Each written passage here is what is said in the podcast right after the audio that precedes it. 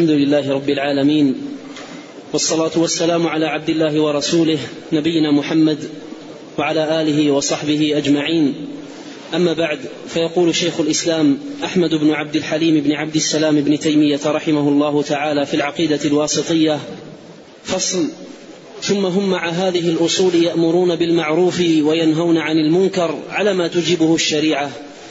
ويرون إقامة الحج والجهاد والجمع والأعياد مع الأمراء أبرارا كانوا أو فجارا ويحافظون على الجماعات ويدينون بالنصيحة للأمة ويعتقدون معنى قوله صلى الله عليه وسلم المؤمن للمؤمن كالبنيان يشد بعضه بعضا وشبك بين أصابعه. وقوله صلى الله عليه وسلم مثل المؤمنين في توادهم وتراحمهم وتعاطفهم كمثل الجسد الواحد إذا اشتكى منه عضو تداعى له سائر الجسد بالحمى والسهر. ويأمر الحمد لله رب العالمين وأشهد أن لا إله إلا الله وحده لا شريك له وأشهد أن محمدا عبده ورسوله صلى الله وسلم عليه وعلى آله وأصحابه أجمعين. أما بعد فهذا فصل خاتمة لهذه العقيدة المباركة التي حررها شيخ الإسلام ابن تيمية رحمه الله تعالى. وخص هذا الفصل في خاتمة هذه العقيدة لبيان أمور هي من مكملات هذه العقيدة ومتمماتها وهي من محاسن هذا الدين العظيم وجماله وكماله. وهي أيضا من جهة أخرى ثمرة من ثمار صحة الاعتقاد فإن اعتقاد العبد إذا صح واستقام تبعته الجوارح استقامة على الفضائل وعناية بأبواب الخيرات وصنوف البر. وقد قال عليه الصلاة والسلام ألا إن في الجسد مضغة إذا صلحت صلح الجسد كله وإذا فسدت فسد الجسد كله ألا وهي القلب. فإذا استقام قلب العبد على الاعتقاد الصحيح والدين القويم والأصول المتينة تبعته الجوارح استقامة وزكاء وصلاحا. قد قال الله تعالى ألم تر كيف ضرب الله مثلا كلمة طيبة كشجرة طيبة أصلها ثابت وفرعها في السماء تؤتي أكلها كل حين بإذن ربها. وبدأ رحمه الله هذا الفصل ببيان أهمية الأمر بالمعروف والنهي عن المنكر ومكانته من الدين. قال رحمه الله ثم هم أي أهل السنة مع هذه الأصول أي التي تقدم ذكرها في هذا المصنف المختصر يأمرون بالمعروف وينهون عن المنكر على ما توجبه الشريعة. أي لهم عناية بالأمر بالمعروف والنهي عن المنكر. وهذا من علامة الخيرية في العبد. كما قال الله سبحانه وتعالى كنتم خير أمة أخرجت للناس تأمرون بالمعروف وتنهون عن المنكر. وقال جل وعلا ولتكن منكم أمة يدعون إلى الخير ويأمرون بالمعروف وينهون عن المنكر. وقال تعالى والمؤمنون والمؤمنات بعضهم أولياء بعض يأمرون بالمعروف وينهون عن المنكر. فالأمر بالمعروف والنهي عن المنكر شعيرة عظيمة من شعائر هذا الدين. ومطلب عظيم لا بد من تحقيقه لأن تحقيقه به قوام الشريعة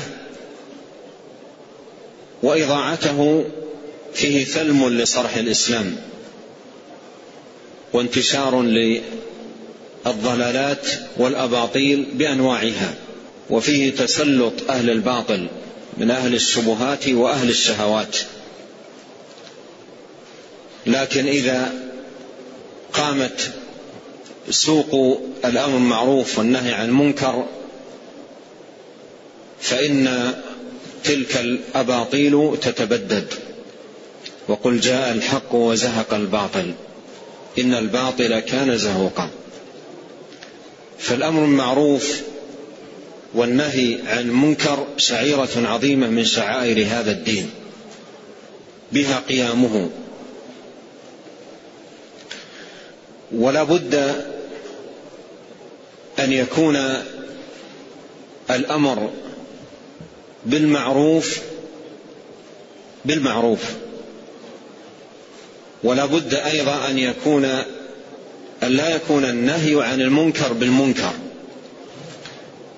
بل ينبغي على الآمر بالمعروف أن يكون فعله ذلك أو قيامه بهذه الشعيرة بالمعروف عن علم بما يأمر به. ورفق وصبر وقيام بضوابط الشريعة التي لا بد منها. وكذلك عندما ينهى عن المنكر يكون نهيه عن علم وفي حدود ضوابط الشريعة وقواعدها. ولهذا قال رحمه الله على ما توجبه الشريعة. فليس الأمر بالمعروف والنهي عن المنكر عملا ينطلق فيه الآمر أو الناهي من هواه وإنما يجب أن يكون منطلقا فيه من قواعد الشريعة وضوابطها. فإذا لم يكن منطلقا فيه من ضوابط الشريعة وقواعدها ربما كان ما يفسد أكثر مما يصلح. ولقد قامت مناهج باطلة جنت في قديم الزمان وحديثة على الأمة أمة الإسلام جنايات عظيمة تحت مسمى الأمر المعروف والنهي عن المنكر كالخروج على ولاة الأمر ورفع السيف وإشاعة الفوضى والإخلال بالأمن وغير ذلك من الأمور التي ربما توهم من يمارسها أنه يطبق شريعة الأمر بالمعروف والنهي عن المنكر. ومن الأصول التي عدها بعض أهل البدع اصولا في عقائدهم الأمر بالمعروف والنهي عن المنكر. ويقصدون به الخروج على ولي الأمر ونزع اليد من الطاعة ورفع السيف. ولا شك أن هذا من الجهل العظيم والضلال البين. ولهذا قال رحمه الله على ما توجبه الشريعة. بأن ينطلق الإنسان في أمره ونهيه من قواعد الشريعة وضوابطها. أما إذا كان على جهل بقواعد الشريعة فيما يأمر إليه أو في طريقة الأمر أو فيما ينهى عنه أو في طريقة النهي فإنه ولا بد يقع في أنواع من الزلل والانحراف ويمارسها على أنها تحقيق لهذه الشريعة أو الشعيرة. قال رحمه الله ويرون أي أهل السنة إقامة الحج والجهاد والجمع والأعياد مع الأمراء أبرارا كانوا أو فجارا. من أصول أهل السنة وما يعتقدونه ويدينون به أنهم يرون إقامة الحج أي إقامة هذه الشعيرة العظيمة حج بيت الله الحرام مع الأمراء يقيمونها مع الأمراء. أبرارا كانوا أو فجارا. لا يشترط في الأمير التي الذي تقام معه تلك الشريعة أو الشعيرة أن يكون برا تقيا. بل يقيمونها مع الأمير برا كان أو فاجرا وفجوره عليه لا يضرهم. لكن إمارته تنتظم بها مصالح المسلمين.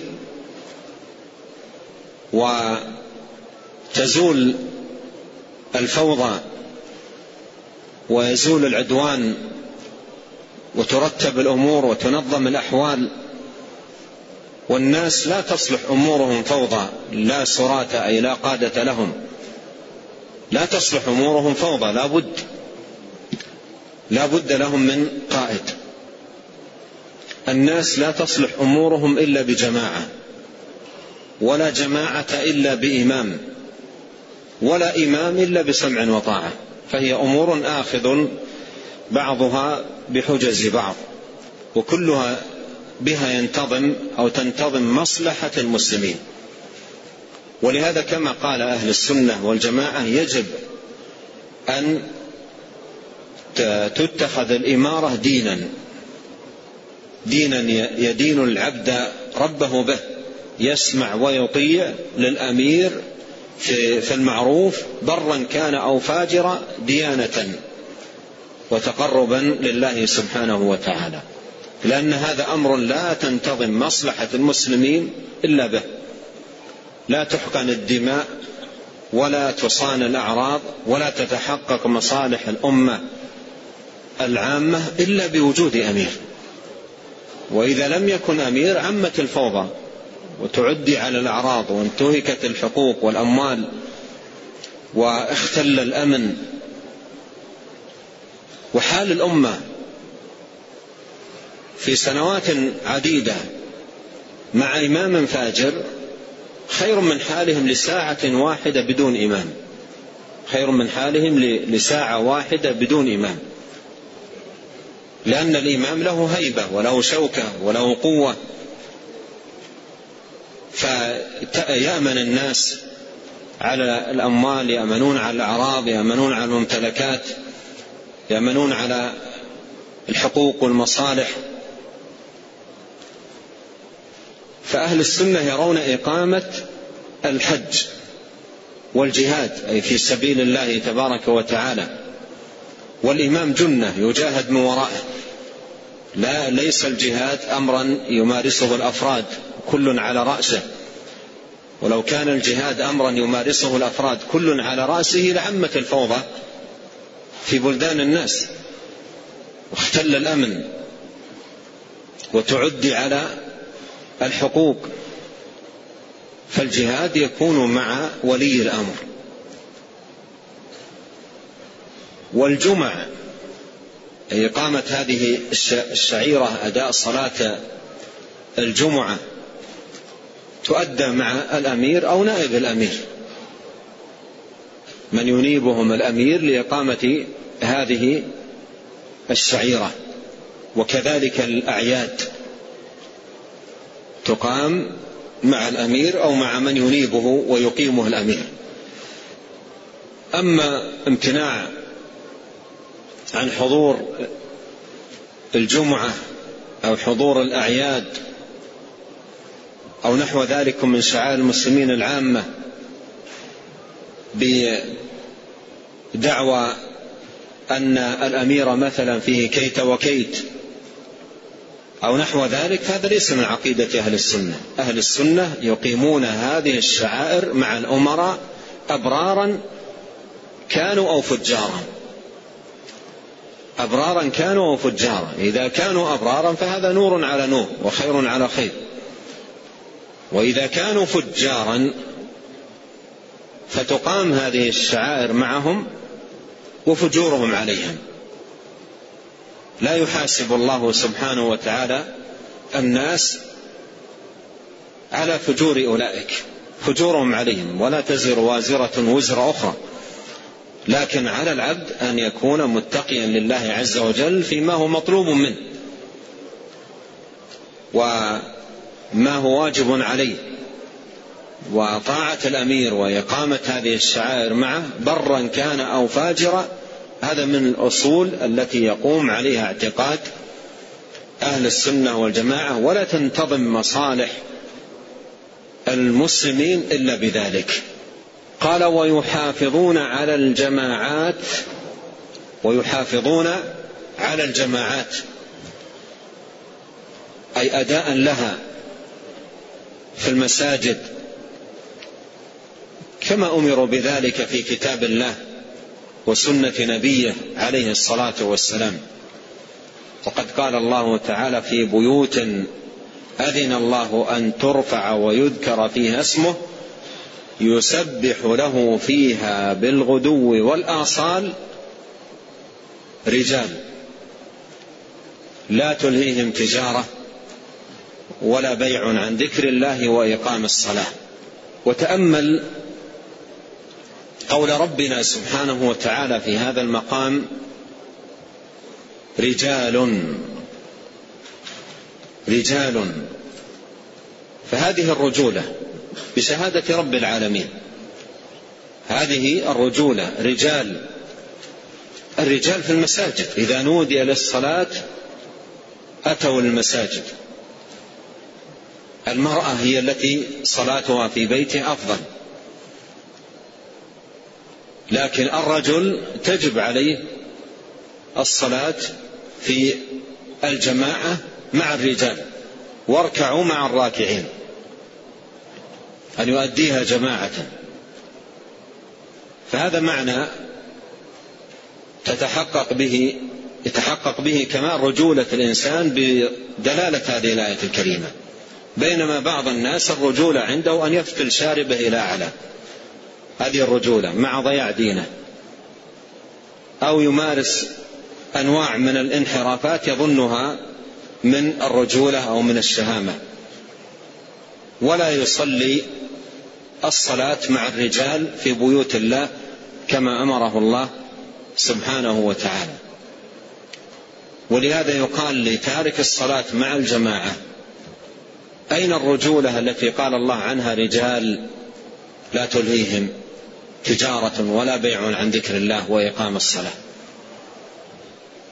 وهي حقيقة الرجولة بأتم صورها. الرجل بأكمل صورة وأحسن حال هو ذاك المطيع لربه الخاضع لجنابه الممتثل لأمره سبحانه وتعالى.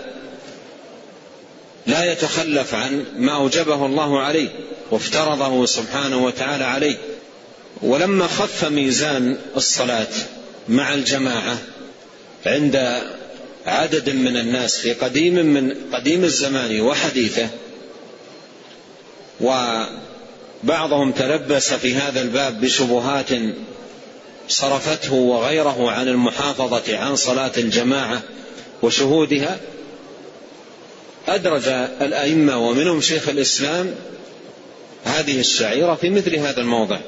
قال ويحافظون على الجماعات ويحافظون على الجماعات.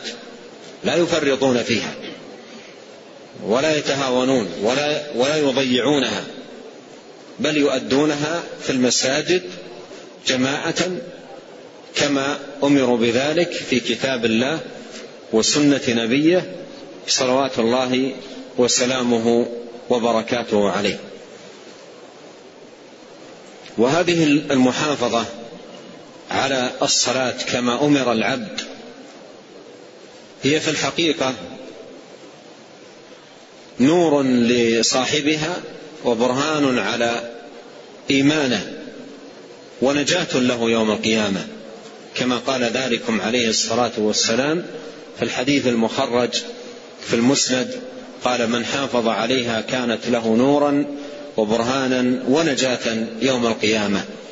ومن لم يحافظ عليها لم يكن له نور ولا برهان ولا نجاة يوم القيامة. قال ويدينون بالنصيحة للأمة. ويدينون بالنصيحة للأمة. أي يجعلون النصيحة للأمة ديانة. يدينون الله سبحانه وتعالى بها وقربة يتقربون إليه سبحانه وتعالى بها. فهم ينصحون للأمة تقربا إلى الله. فليس فليس في قلوبهم غش لأحد من المسلمين ولا غل ولا حقد ولا بطانة شر وطوية أذى وفساد بل ليس في قلوبهم إلا النصيحة. والنصيحة هي إرادة الخير للمنصوح وحب الخير للمنصوح. فأهل السنة يدينون بالنصيحة للأمة أي يجعلون النصيحة للأمة ديانة يدينون الله سبحانه وتعالى بها ويتقربون إليه بتحقيقها. وقد قال عليه الصلاة والسلام كما في حديث تميم الداري رضي الله عنه الدين النصيحة قلنا لمن يا رسول الله؟ قال لله ولكتابه ولرسوله ولأئمة المسلمين وعامتهم. فالنصيحة للأمة من الدين لأن الدين النصيحة بهذه الأقسام التي ذكرها عليه الصلاة والسلام ومن هذه الأقسام النصيحة للأمة. النصيحة للأمة. قال ويدينون بالنصيحة للأمة ويعتقدون معنى قوله صلى الله عليه وسلم المؤمن للمؤمن كالبنيان يشد بعضه بعضا وشبك بين أصابعه. المؤمن المراد به هنا كامل الإيمان. لأن الإيمان إذا نقص وضعف عند العبد ضعفت هذه المعاني. ضعفت هذه المعاني. وإذا كان المسلمون في مجتمعاتهم ليس بينهم هذه الرابطة التي بهذه القوة فهذا من ضعف إيمانهم ونقص دينهم. لأن الدين إذا كمل والإيمان إذا قوي في العبد لا بد أن تظهر آثاره. فالمؤمن أي كامل الإيمان للمؤمن أي لأخيه المؤمن كالبنيان. أي حاله لأخيه كالبنيان. وهذا مثل. قوله كالبنيان هذا مثل يوضح الحقيقة التي يقتضيها الإيمان من المؤمن لأخيه المؤمن أن يكون كالبنيان يشد بعضه بعضا وهذا حال البناء. البناء يتماسك ويرتفع عاليا بكون بعضه يشد بعضا فتماسكه من هذا الحال الذي قام عليها البناء وهو أنه يشد بعضه بعضا. وشبك بين أصابعه. وهذا التشبيك بين الأصابع من تمام النصيحة وجمال البيان. فشبك بين أصابعه بين أصابعه للتوضيح. بالمثال في بشيء محسوس يراه المخاطب أمامه. شبك بين أصابعه أصابعه.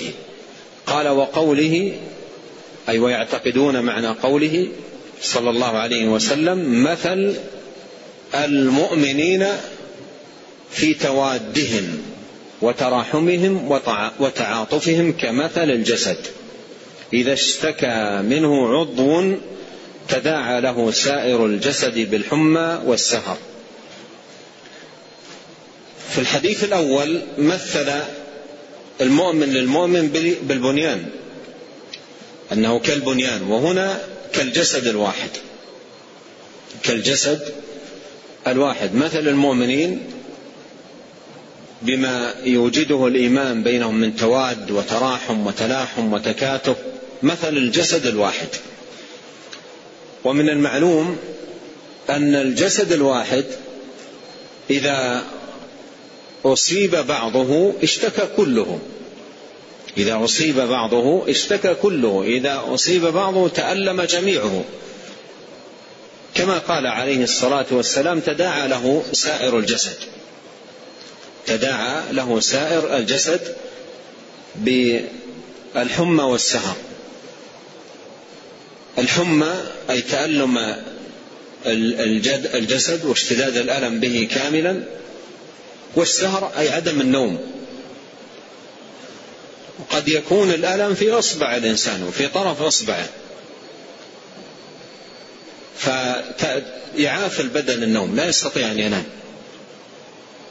ويتألم البدن كله لألم أصبع واحد أو طرف أصبع منه فيتألم البدن كله.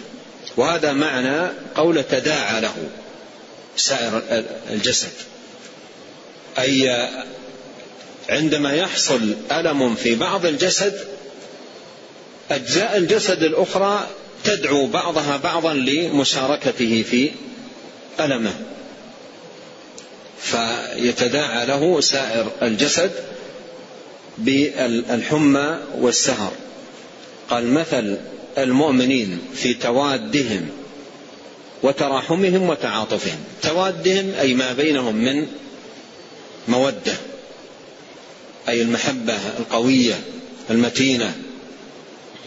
وتراحم أي ما يقوم في قلوبهم من رحمة رحمة بعضهم لبعض. وتعاطف أي ما يكون أيضا بينهم من شفقة ولطف. فالمؤمنون في توادهم وتراحمهم وتعاطفهم كمثل الجسد إذا اشتكى منه عضو تداعى له سائر الجسد بالحمى والسهر. وهذان مثلان يبين من خلالهما نبينا عليه الصلاة والسلام حقيقة الأخوة الإيمانية حقيقة الأخوة الإيمانية ومقتضياتها ما تقتضيه من تعاطف وتواد وتراحم وتكاتف وتعاون على البر والتقوى وأيضا بعد عن آه، الأمور التي تخل بهذه الأخوة. مثل ما قال عليه الصلاة والسلام لا تحاسدوا ولا تناجسوا ولا تباغضوا ولا تدابروا ولا يبع بعضكم على بيع بعض. وكونوا عباد الله إخوانا. كونوا عباد الله إخوانا أي حققوا الأخوة الإيمانية بالقيام بمقتضياتها والبعد عن آه، الأمور التي تنقصها أو تضعفها. وهذه المعاني إذا ضعفت في الناس إذا ضعفت في المسلمين فالأمر كما قدمت من أمارات وعلامات ضعف الإيمان. لأن الإيمان إذا قوي فإنه ولا بد ستظهر آثاره ومنها هذه الآثار العظيمة المباركة التي ذكرها نبينا عليه الصلاة والسلام في هذين الحديثين. وأسأل الله الكريم رب العرش العظيم أن ينفعنا جميعا بما علمنا وأن يزيدنا علما وأن يصلح لنا شأننا كله وأن لا يكلنا إلى أنفسنا طرفة عين. والله تعالى أعلم وصلى الله وسلم على عبده ورسوله نبينا محمد وآله وصحبه أجمعين. نعم. أحسن الله إليكم وبارك فيكم ونفعنا الله بما قلتم وغفر الله لنا ولكم وللمسلمين. يقول السائل كيف يعقد المسلم اليقين في القلب على كل ما أخبر الله به ورسوله صلى الله عليه وسلم؟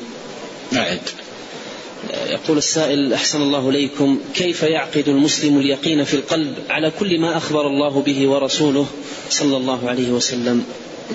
اليقين هو تمام العلم وكماله وهو أيضا زوال الشك. كما قال الله سبحانه وتعالى إنما المؤمنون الذين آمنوا بالله ورسوله ثم لم يرتابوا أي أيقنوا ولم يشكوا. وصول العبد إلى هذه المرتبة تكون بالعناية بالعلم الشرعي الصحيح بدلائله الواضح الواضحات وبراهينه الساطعات من كتاب الله وسنة نبيه عليه الصلاة والسلام والتي يكون بها اليقين مع دعاء الله سبحانه وتعالى الذي بيده أزمة الأمور. نعم. أحسن الله إليكم يقول ما واجبنا نحو ما يحصل في الدول الإسلامية من تقتيل وغير ذلك حتى لا نؤثم بذلك؟ المسلم للمسلم كالبنيان يشد بعضه بعضا. ومثل المؤمنين في توادهم وتراحمهم وتعاطفهم مثل الجسد الواحد. إذا اشتكى منه عضو تداعى له سائر الجسد بالسهر والحمى. والواجب على المسلم أن يحس بألم إخوانه ومعاناتهم وشدتهم وكرباتهم وأن يكون معهم بقلبه ومشاعره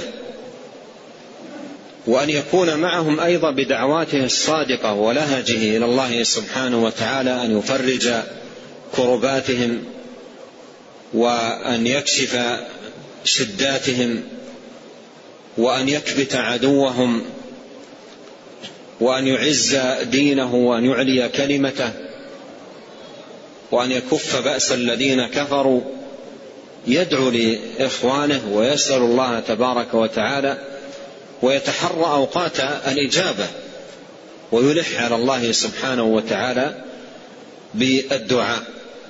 وإذا كان ذا علم وذا فهم وذا بصيرة وأمكنه أن يقدم بما يقتضيه علمه من بيان أو نصح يكون به قوام الأمر وصلاح الحال فالشاهد أن الواجب في هذا المقام أن يحقق المسلم ما تقتضيه الأخوة الدينية والرابطة الإيمانية في حدود ما يستطيع. نعم.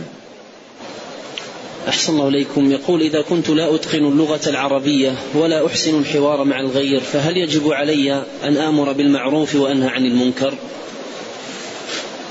الأمر بالمعروف والنهي عن المنكر يكون في حدود مقدور الإنسان واستطاعته. ومن كان لا يحسن العربية ورأيته على منكر وأمكنك البيان بالإشارة فتفعل ذلك أو إذا كان من أهل اللسان من ينقل له كلامك وما تريد أن توضحه له من دلائل تبين خطأ فعله وما هو عليه من مخالفة فإنك تفعل ذلك فتتقي الله عز وجل في هذا الذي على المنكر وتؤدي ما عليك على قدر استطاعتك. نعم. أحسن الله إليكم. يسأل عن عبارة أن الظلم ممتنع عن الله وهل يقال أن الله حرم الظلم على نفسه وهو قادر عليه؟ الله عز وجل على كل شيء قدير وهو سبحانه وتعالى منزه عن الظلم. وما ربك بظلام للعبيد ولا يظلم ربك أحدا. فهو منزه عن الظلم لكمال عدله فمن أوصاف كماله ونعوت جلاله سبحانه وتعالى العدل وهو منزه عن الظلم. وقد قال سبحانه وتعالى في الحديث القدسي حديث أبي ذر في صحيح مسلم يا عبادي إني حرمت الظلم على نفسي وجعلت وجعلته بينكم محرما فلا تظالموا. نعم. أحسن الله إليكم. يقول قال بعض السلف ولا نرى شق العصا مع النصح للجماعة في السر والعلانية. فكيف يكون النصح سرا وعلانية؟ النصح سرا بأن لا ينطوي القلب على خبيئة فساد وطوية شر. بل يكون في القلب حب الخير والنصيحة للغير وإرادة صلاحه وعلانية بإستاء النصيحة المناسبة بالطريقة المناسبة للمنصوح أميرا كان أو غيره. نعم. أحسن الله إليكم. يقول هل يجوز لي الهجرة إلى بلد غربي آخذ فيه كل حقوقي وأمارس فيه ديني بدون أي مضايقات؟ هذه الصفات التي ذكرها أنه يجدها في البلاد الغربي أو البلاد الكفر هذا شيء يتوهمه ويظنه حاصلا والأمر على خلاف ذلك وعلى خلاف ما يتوهم. وينبغي على الإنسان أن يكون حصيفا ناصحا لنفسه وألا يغتر ببعض المميزات أو المغريات التي توضع له طعما. مع مكر كبار ومؤامرات ومخططات تدار للمسلمين في تلك الأماكن. ومن كان جرب مثل هذا الأمر أدرك الحقيقة. إن كتب الله سبحانه وتعالى لقلبه يقظة وتدبرا وتبصرا. وإلا من الناس من لا يزال ماضيا على ما هو عليه دون تنبه. وإلا الإقامة في تلك الديار هي حقيقة ضياع للإنسان وضياع لأبنائه ومن يعول. وحال أهل الإسلام هناك حال أسيفة ومؤلمة جدا فبعضهم اغتر ببعض المميزات التي تقدم وظن أنه يعيش في حرية ويتاح له كل شيء بينما في حقيقة الأمر هو يحفر له. وتوضع له الفخوخ التي تهلكه وتهلك من بعده ذريته. وكم من أناس عاشوا هناك وانسلخ أبناؤهم من الدين ونشأوا على العقائد عقائد الكفار وأديان الكفار. ولهذا على العبد أن يتخير مكانا لهجرته من بلاد الإسلام ومن يتق الله عز وجل يجعل له مخرجا ومن يتق الله يجعل له من أمره يسرا. نعم. أحسن الله إليكم. يقول هل ذكر شيخ الإسلام لهذه الأعمال في ختم هذا المعتقد يدل على أنها من مكملات الاعتقاد وليست من أصوله؟ هذه الأمور تنبني على الاعتقاد وتقوم عليه بمعنى أن الاعتقاد إذا صح في العبد استقام على هذه الأعمال وهي متفرعة عن الاعتقاد ومبنية عليه فهي مكملات للعقيدة ومتممات لها. نعم. أحسن الله إليكم. يقول ما حكم التردد على أماكن فيها بعض المنكرات كالمقاهي؟ قال ولعل المنكر الظاهر فيها التدخين مع العلم أن دخول بعض بعض المستقيمين إليها يؤدي إلى تقليل هذا المنكر وغيره من المنكرات. إذا كان قصد تلك الأماكن للنصح والتوجيه والتنبيه فهذا من الأعمال الصالحة ومن القربات. التي يتقرب بها المسلم إلى الله عز وجل. أما الذهاب لها إلى لمجرد الجلوس ومؤانسة من فيها ومباسطتهم فهذا لا يجوز. نعم. أحسن الله إليكم. يقول أصابني وسواس في الطهارة وفي الصلاة وبإعادة القراءة وفي الغسل بكثرة الماء فما توجيهكم وما نصيحتكم؟ أنصحك في هذا الأمر أو في حيال هذا الوسواس بأمرين. إن وفقت للقيام بهما سلمت بإذن الله عز وجل. الأول صدق اللجوء إلى الله سبحانه وتعالى مستعيذا به. ولا سيما بالتعوذ الذي جاء في آخر سورة من القرآن. قل أعوذ برب الناس ملك الناس إله الناس من شر الوسواس الخناس الذي يوسوس في صدور الناس من الجنة والناس. والأمر الثاني الا تعبد الله إلا بما شرع. ضعها قاعدة متينة أمام ناظريك ولا تعمل إلا بما شرع الله لك. فإذا دعتك نفسك بداعي الوسواس إلى تكرار الطهارة تكرار الوضوء. بعضهم يكرر عشر مرات الوضوء أو أكثر. هل هذا شرع أو لا؟ يسأل نفسه هل هذا شرع؟ هل هذا أمرت به أو لا؟ ويجد الجواب إن لم يكن على علم يسأل أهل العلم.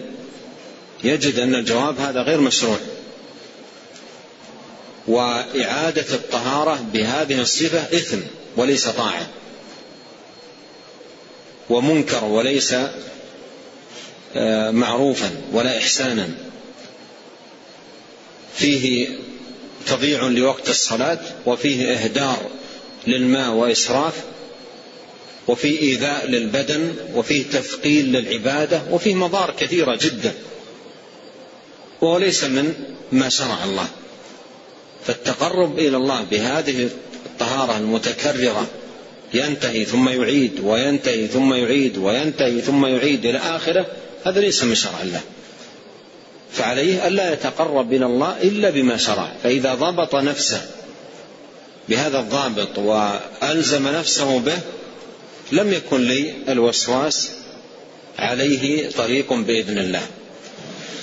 نسأل الله لنا جميعا التوفيق والسداد والعون على كل خير وأن يصلح لنا شأننا كله وأن لا يكلنا إلى أنفسنا طرفة عين. فاللهم اعنا ولا تعن علينا وانصرنا ولا تنصر علينا وامكر لنا ولا تمكر علينا واهدنا ويسر الهدى لنا. وانصرنا على من بغى علينا. اللهم اجعلنا لك ذاكرين لك شاكرين. إليك أواهين منيبين لك مخبتين لك مطيعين. اللهم تقبل توبتنا واغسل حوبتنا وثبت حجتنا وسدد ألسنتنا واسلل سخيمة صدورنا. اللهم أعنا على ذكرك وشكرك وحسن عبادتك. اللهم أصلح لنا ديننا الذي وعصمة أمرنا وأصلح لنا دنيانا التي فيها معاشنا وأصلح لنا آخرتنا التي فيها معادنا. واجعل الحياة زيادة لنا في كل خير والموت راحة لنا من كل شر. اللهم أصلح ذات بيننا وألف بين قلوبنا واهدنا واهدنا سبل السلام واخرجنا من الظلمات إلى النور. اللهم إنا نسألك حبك وحب من يحبك والعمل الذي يقربنا إلى حبك. اللهم آت نفوسنا تقواها وزكها. أنت خير من زكاها أنت وليها ومولاها. اللهم اغفر لنا ولوالدينا ولمشايخنا والمسلمين والمسلمات والمؤمنين والمؤمنات الأحياء منهم والأموات. اللهم اقسم لنا من خشيتك ما يحول بيننا وبين معاصيك ومن طاعتك ما تبلغنا به جنتك ومن اليقين ما تهون به علينا مصائب الدنيا. اللهم متعنا بأسماعنا وأبصارنا وقوتنا ما أحييتنا واجعله الوارث منا واجعل ثأرنا على من ظلمنا وانصرنا على من عادانا ولا تجعل مصيبتنا في ديننا ولا تجعل الدنيا أكبر همنا ولا مبلغ علمنا ولا تسلط علينا من لا يرحمنا. سبحانك اللهم وبحمدك أشهد أن لا إله إلا أنت أستغفرك وأتوب إليك. اللهم صل وسلم على عبدك ورسولك نبينا محمد وآله وصحبه أجمعين.